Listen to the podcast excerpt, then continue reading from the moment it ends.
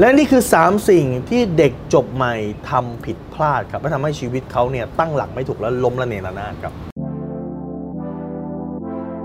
รู้รอบตอบโจทย์ธุรกิจพอดแคสต์พอดแคสต์ที่จะช่วยรับคมเขี้ยวเล็บในสนามธุรกิจของคุณ โดยโคชแบงค์สุภกิจคุลชาติวิจิต เจ้าของหนังสือขายดีอันดับหนึ่งรู้แค่นี้ขายดีทุกอย่าง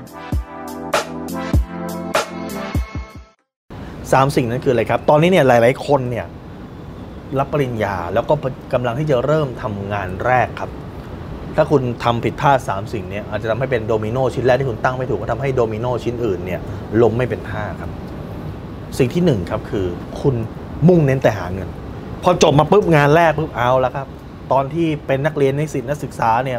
อาจจะทำงานพาร์ทไทม์มันทำไม่ได้เต็มที่ไงหรือขอเงินพ่อแม่ มันก็ชับจับจ่ายไม่ได้เต็มที่เอาแล้วครับ เลือกเฉพาะงานที่ได้เงินเยอะที่สุดครับ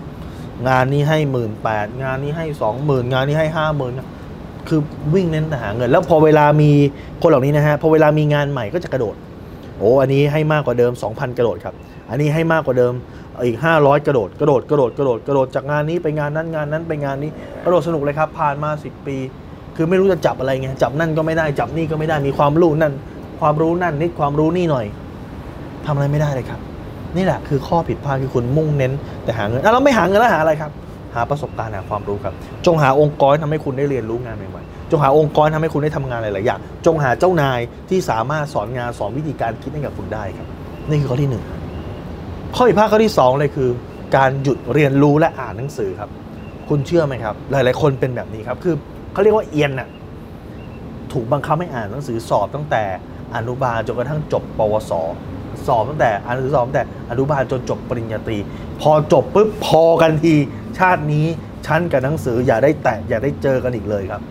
แล้วคุณก็เอาความรู้เดิม ซึ่งจะบอกให้ว่าความรู้ที่เป็นหนังสือที่คุณอ่านตอนนั้นเนี่ยมันล้าสมัยไปแล้ว เพราะกว่าที่เขาจะพิมพ์เป็นหนังสือแบบเรียนที่คุณอ่านนะครับ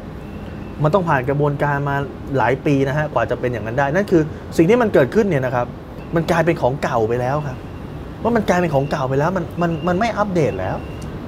ดังนั้นเนี่ยหลายคนหยุดเจริญเติบโตตรงนี้นะครับดังนั้นนอกจากจะอ่านหนังสือเกี่ยวกับวิชาชีพคุณแล้ว ต้องอ่านหนังสือพัฒนาแนวคิด อ่านหนังสือเรื่องของการขายอ่านหนังสือเรื่องของการพัฒนา mindset ต่อครับและข้อผิดพลาดข้อที่ 3 เลยคือข้อผิดพลาดเรื่องการใช้เงิน คือเมื่อก่อนมันหาเงินไม่ได้เยอะถูกปะเมื่อก่อนเนี่ยต้องขอเงินพ่อแม่ใช่ไหมครับดังนั้นเนี่ยกว่าจะได้ทีเนี่ยมันยากดังนั้นพอตัวเองเนี่ยได้เงินมาแล้วโอ้โหมันดีใจครับแล้วรู้ว่ายังไงเดือนหน้ามันก็ได้อยู่แล้วถูกป่ะนั้นเดือนนี้ใช้เลยครับ เดือนนี้ใช้อยากกินอะไรกิน คุณจะเห็นนะครับในช่วงต้นเดือนเงินจะสะพัดมาก ช่วงไอ้พวกทองหล่อหรือว่าร้านผับต่างๆ คนจะเยอะครับ ช่วงต้นเดือน แต่ทำไมช่วงปลายเดือนเงินน้อยอะ